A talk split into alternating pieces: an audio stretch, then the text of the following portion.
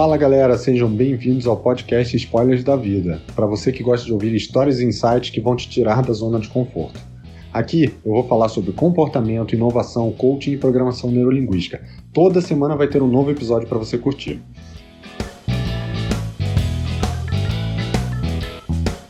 Fala pessoal, muito bom dia, sejam bem-vindos ao oitavo episódio do podcast Spoilers da Vida.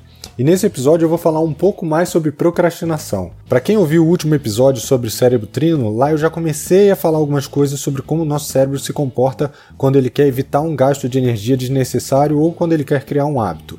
E hoje eu vou falar um pouquinho mais sobre esse assunto.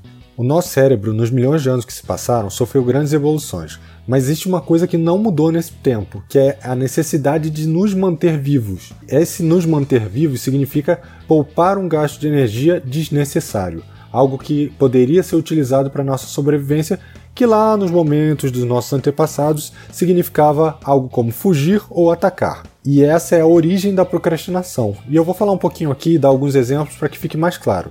O primeiro sinal que você tem de que você está procrastinando é quando você tem que fazer uma tarefa que geralmente não é nada urgente, ou é algo chato e desgastante, algo que não, é, não te dá prazer, como por exemplo fazer um imposto de renda, a vistoria do carro, avaliar um orçamento doméstico, e você procrastina porque você sabe que ainda tem tempo antes de efetivamente precisar fazer isso. E existe um princípio que é chamado a Lei de Parkinson, que é de um historiador de guerra britânico, que avaliou inicialmente no contexto de repartições públicas na Inglaterra e depois expandiu para outras áreas né? E percebeu que o trabalho acabava se expandindo até preencher todo o tempo disponível para sua finalização. Eu tenho certeza que você já passou por algum cenário como esse. Por exemplo, quando você deixa para declarar o imposto de renda nos últimos dias e naquela correria dos últimos minutos você consegue fazer o que te levaria semanas para finalizar. Ou quando você está na faculdade, tem que estudar para aquela prova do semestre, você passou o semestre inteiro deixando para depois e aí chegou naquele último dia, naquele último final de semana e você consegue estudar todo o conteúdo. Ou então uma entrega de projeto final, de mestrado, de graduação, que você ficou o tempo todo procrastinando e aí chegou naquela última semana e milagrosamente você consegue que o seu cérebro trabalhe na máxima potência até as madrugadas e consegue entregar dentro do prazo. Então, resumindo, é quando você ainda tem tempo para realizar aquela atividade ou aquela tarefa que não te dá prazer, e você acaba deixando ela para o momento onde ela já é urgente e você tem que fazer de qualquer maneira. O segundo sinal de que você está procrastinando é quando você tem que sair da zona de conforto. Sempre que você precisa lidar com alguma mudança, o seu cérebro vai fazer você pensar sobre todos os possíveis riscos ou razões para que você evite aquela mudança. É, um exemplo é quando você quer trocar de emprego, mas tem medo de começar tudo de novo, de ter que mudar de área e acaba pensando se iria se adaptar no novo emprego. O mesmo se aplica também quando você vai se mudar, por exemplo, para um outro país ou uma nova cidade, ou até terminar um relacionamento. Tem muita gente que acaba deixando de terminar um relacionamento porque está na zona de conforto, porque se sente confortável de ter um relacionamento estável e que, mesmo que não seja um relacionamento prazeroso, é algo que ele está acostumado. Um outro sinal de procrastinação é a procrastinação merecida ou procrastinação prazerosa. Quem nunca se viu chegando em casa cansado depois de um longo dia de trabalho, quer fazer alguma coisa, quer ir para academia, ler um livro, estudar, mas pensa: poxa, eu passei um dia tão difícil, eu mereço um descanso, eu mereço um prazer. E aí, naquele momento, você vai procurar um prazer imediato, seja uma série de Netflix, seja navegar no, no Instagram, assistir TV ou qualquer outra distração que faça você esquecer como foi pesado o seu dia. E esse tipo de procrastinação é um dos mais perigosos, porque quando você inclui uma recompensa, você pode, dependendo da frequência com que você faz isso, acabar criando um hábito. E é um hábito de procrastinação, é um hábito que vai te fazer buscar sempre recompensas imediatas e deixar de fazer o que você efetivamente gostaria de fazer. E um outro tipo de procrastinação é o procrastinador produtivo. Esse é o mais perigoso no meu, no meu ponto de vista. Para falar sobre ele, eu vou contar uma pequena história aqui, vou fazer um storytelling para vocês perceberem como é o dia de um procrastinador produtivo. Tudo começa quando eu acordo. Eu tenho certeza de que hoje eu vou começar a fazer aquela apresentação super importante para o meu time. Eu arrumo a mesa, afinal, um bom procrastinador não pode ficar com uma mesa desarrumada. Preparo um café, porque cafeína é o meu combustível, e aí começa o meu dia. Eu abro e-mail para preparar o material, passo mais ou menos duas horas olhando tudo que eu deixei na caixa de entrada como lista de tarefas, respondo alguns, faço algumas ligações e aí sim meu dia começa de verdade. Só que eu percebo que acabou o café e aí eu levanto e no meio do caminho eu cruzo com a Júlia falou que a máquina dela tá com problema e não consegue imprimir. E eu vou até lá, dou uma ajuda, porque afinal 10 minutinhos ajudando ela não vai atrapalhar em nada, né? Só que eu levo um pouco mais de uma hora, afinal, o mesmo problema que a Júlia estava tendo, algumas pessoas ali que sentavam perto dela também estavam tendo e quando viram que eu consegui resolver, pediram ajuda também. Mas eu saio ali certo de uma vitória. Chego na minha mesa e vejo que tem 42 e-mails não lidos. Mas dessa vez eu não vou cair nessa pegadinha. Não vou olhar meus e-mails porque eu sei o que é importante: fazer minha apresentação. E aí eu pego meu celular para ver que horas são, respondo o WhatsApp, o Messenger, dou aquela olhadinha rápida no Facebook e no Instagram, e meia hora depois eu tô botando o celular de volta na mesa, sem nem lembrar por que, eu tinha pego inicialmente. Só que agora já é hora do almoço, eu não vou começar nada faltando meia hora para ir almoçar, né? Afinal de contas eu não vou conseguir ser produtivo. Então na volta do almoço eu vou começar essa apresentação que é importantíssima para mim. E aí na volta do almoço, subindo no elevador, eu encontro com o William, colega meu de trabalho, e ele começa a falar que está tendo problemas para acompanhar o time dele e me pergunta como é que eu estou fazendo. E eu falo: não, te explico isso rapidamente. Vamos lá na sala de reunião que eu vou fazer um desenho no quadro branco e te explico como é que eu estou fazendo, todas as minhas estratégias, quais ferramentas eu uso. E aí eu monto lá o meu organograma. E aí duas horas depois eu saio de lá com um sentimento de dever cumprido, sabendo que ele ia conseguir melhorar o trabalho dele com a equipe dele. Isso dura aproximadamente uns 5 minutos até eu lembrar da apresentação. Aí eu já chego na minha mesa ansioso e preocupado porque eu não consegui andar ainda com essa apresentação e percebo que já são quase 16 horas e eu tenho 82 e-mails não lidos. E obviamente eu queria não ler esses e-mails, mas Vai que tem alguma coisa muito importante no meio daqueles e-mails que o meu chefe quer que eu responda ou que algum cliente me pediu. Se você é um artista de procrastinação, provavelmente você já tinha lido os 42 e-mails lá naquele momento passado. Mas agora são 82, então você decide que você só vai passar um olho no mais importante, mais urgente para você responder e vai deixar como não lido na caixa de entrada aqueles que você precisa botar como um to-do, alguma coisa que você precisa resolver, mas pode ser deixada para amanhã. Você decide que precisa se isolar do mundo e você bota seu fone de ouvido. Assim ninguém vai te interromper. E depois de 10 minutos você já está na copa bebendo água, afinal você passou o dia inteiro sem beber nada. Você volta para sua mesa e decide que não vale a pena mais começar. Você já está no final do dia e por mais que você tenha feito muitas coisas ao longo do dia, você ainda tem aquele sentimento de que você deixou algo para trás, porque o que você tinha como propósito no início do dia você não realizou. E aqui vem um conceito muito importante: produtividade não está necessariamente ligado ao quanto você realizou ao longo do dia, mas ao quanto você realizou que estava alinhado com as suas necessidades, com o seu propósito. Então, se você o dia inteiro trabalhou, mas não entregou nada que era importante, nada que era relevante ao seu trabalho, você vai chegar ao final do dia com uma sensação de que não fez nada. E aqui também tem outro ponto importante: se você tem como um valor seu reconhecimento, ajudar as pessoas, muitas vezes essa recompensa imediata de ser reconhecido, de poder ter ajudado, vai fazer com que aquela atividade te chame mais atenção do que a outra, que eventualmente você ainda tem um prazo maior, de que eventualmente você talvez não esteja tão entusiasmado em fazer e você vai acabar procrastinando. E um ponto muito importante: dizer sim para tudo não vai te tornar mais produtivo ou vai te tornar reconhecido. Vai acabar te colocando numa posição de referência de quebra-galho, aquela pessoa que todo mundo, quando tem um problema, vai procurar para ajudar a resolver. Então, recapitulando, procrastinação é você deixar de fazer alguma coisa para evitar um risco, para evitar um gasto de energia desnecessário, para te fazer, entre aspas, aí muito entre aspas, sobreviver, ter mais energia para sobreviver.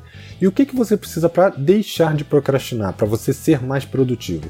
É basicamente tem duas coisas que são fundamentais, que são essenciais para você deixar de procrastinar. Uma delas é o foco e a outra é o autocontrole. E aí eu não queria te deixar alarmado, mas existe um estudo de uma pesquisadora chamada Gloria Mark, da Universidade da Califórnia, e em 2004 ela fez uma pesquisa para ver como era a, o foco né, no ambiente de trabalho.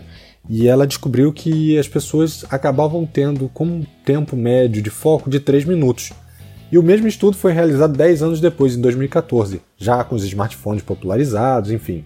Já existia Facebook, Instagram, então as pessoas já se comunicavam e utilizavam bastante o smartphone no seu dia a dia.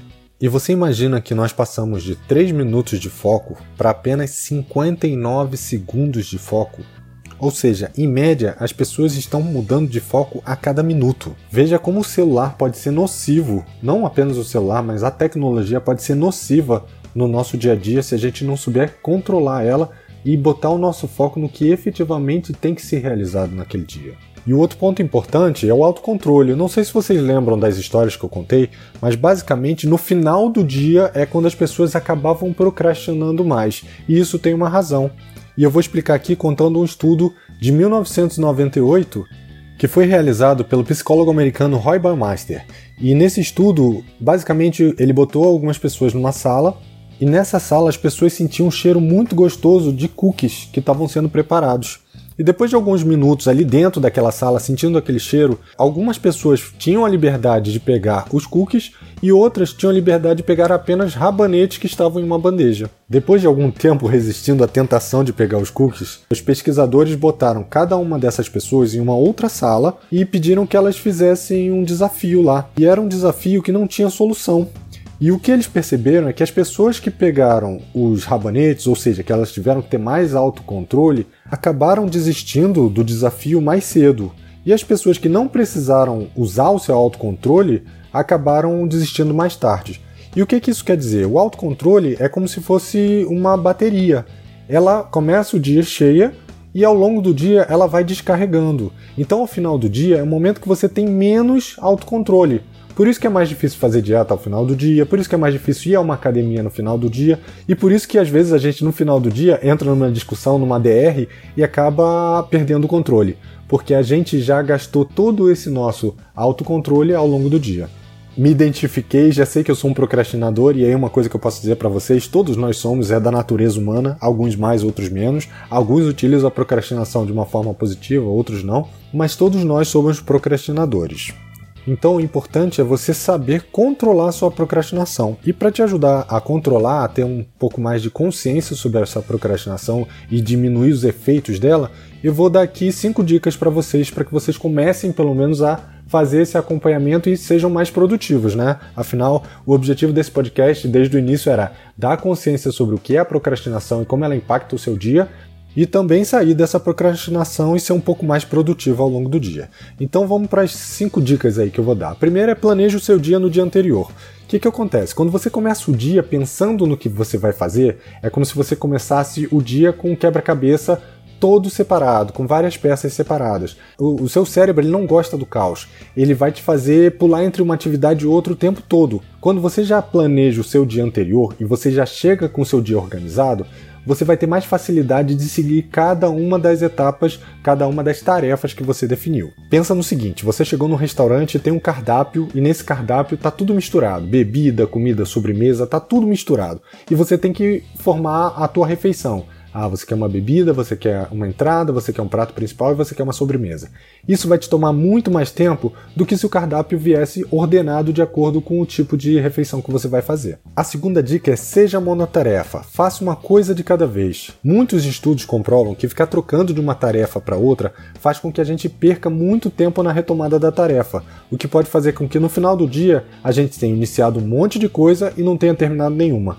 E terminar as tarefas é algo muito importante para gente, porque isso faz com que o nível de dopamina no nosso cérebro aumente. E a dopamina é um neurohormônio associado à sensação do prazer. Então, o que, que isso quer dizer? Quanto mais você faz e conclui, mais prazer você sente. Quando você fica trocando entre tarefas ao longo do dia e não termina nenhuma, no final do dia você vai ter aquela sensação de insatisfação. Você não vai ter sentido o prazer de dar aquele cheque dizendo tarefa concluída. A terceira dica também está associada à criação de hábitos, né? Dê recompensas ao concluir uma tarefa. Por quê? Isso também vai aumentar o nível de dopamina no seu cérebro. Ao mesmo tempo, isso pode ser um dos passos primordiais da criação do hábito.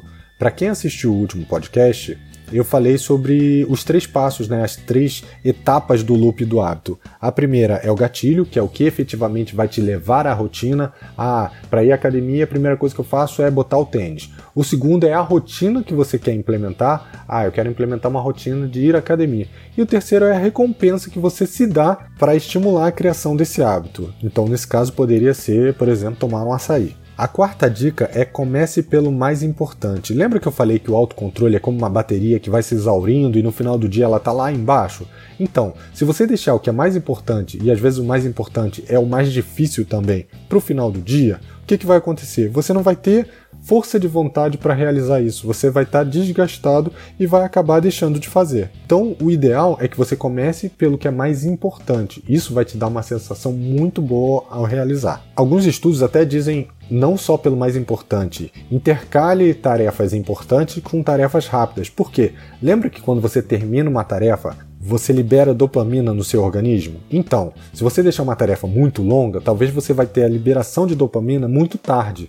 Então, tenta intercalar tarefas que sejam grandes com tarefas menores e começando pela ordem de importância que você tiver. E por último, quinta dica: comece aos poucos. Não adianta você planejar fazer 20 tarefas grandes e super importantes que você vai acabar não chegando no final do dia com elas realizadas. Ninguém começa uma maratona correndo 42 km. Você começa treinando aos poucos, 5 km, depois você aumenta para 10, até você chegar aos 42. Para um cérebro que está acostumado a procrastinar é a mesma coisa. Se você botar todo esse nível de organização com 20 tarefas, você vai chegar no dia seguinte frustrado, porque você não vai conseguir chegar ao final realizando todas as tarefas. Então comece aos poucos, vai testando, começa com três tarefas, depois você aumenta para quatro, vai dando resultado para o seu organismo, você vai se sentir bem e com isso você vai ter mais automotivação para continuar esse processo. E aí eu vou dar até mais duas dicas aqui, a sexta e a sétima. Eu ia dar só cinco, mas essas duas são interessantes. A sexta dica é o custo psicológico que às vezes você faz para deixar de fazer uma coisa é maior do que o custo de você realizar aquela coisa, aquela determinada tarefa. Vou dar um exemplo aqui. Às vezes você tem que ligar para conversar com um cliente, ou para cancelar uma TV a cabo, ou para marcar um médico. Muitas vezes você procrastina tanto para realizar aquilo que às vezes vai levar cinco minutos que o resultado final dessa guerrilha mental, vamos chamar assim, é pior, porque, por exemplo, quando você tiver que ir no médico de verdade, é porque você já está doente. Então, às vezes, vale mais a pena você fazer aquilo, mesmo que você vá contra aquela vontade naquele momento, para não ter que lidar com uma urgência no momento futuro. E a última dica é: procrastine. É, exatamente. Procrastine sim, mas procrastine da forma certa. Às vezes você tem que procrastinar em coisas que não têm resultado relevante para sua vida, ou coisas que você pode delegar. Se você pode delegar, melhor ainda. Mas se você não pode, deixe de fazer. Ah, eu tenho que organizar todos os meus e-mails da caixa de entrada. Não, você não tem, isso não vai mudar em nada na sua vida. Isso talvez seja o seu cérebro querendo colocar uma organização e algo que não efetivamente precisa. Ah, eu preciso lavar o carro, uma coisa simples. Não, se você procrastinar nisso, o mundo não vai acabar e você pode delegar isso a outra pessoa. Então, procrastine naquilo que não vai fazer diferença para sua vida e dê atenção e dê foco e tenha autocontrole para realizar o que efetivamente você precisa. Essa é a sétima dica e eu acho que uma das mais importantes. Pessoal, eu estou terminando por aqui. Espero que vocês tenham gostado desse tema. É, vendo que muita gente está deixando comentário para mim e que esse tema, principalmente temas relacionados à ansiedade, procrastinação, ao comportamento, tem sido importante. E eu agradeço. Peço até que vocês deixem os comentários nos próprios agregadores ou me mandem pelo Instagram ou pra, pelo, pela mídia que vocês estejam vendo, seja LinkedIn, Facebook. E não deixe de compartilhar também, porque assim mais gente vai ter acesso a esse conteúdo e vai me ajudar também a produzir coisas que sejam relevantes para vocês, tá bom? Um abraço e até a próxima. Se você curtiu esse episódio, deixe seu comentário aqui embaixo e não se esqueça de compartilhar. Eu vou deixar também os links para as minhas redes sociais na descrição. Um grande abraço e até a próxima!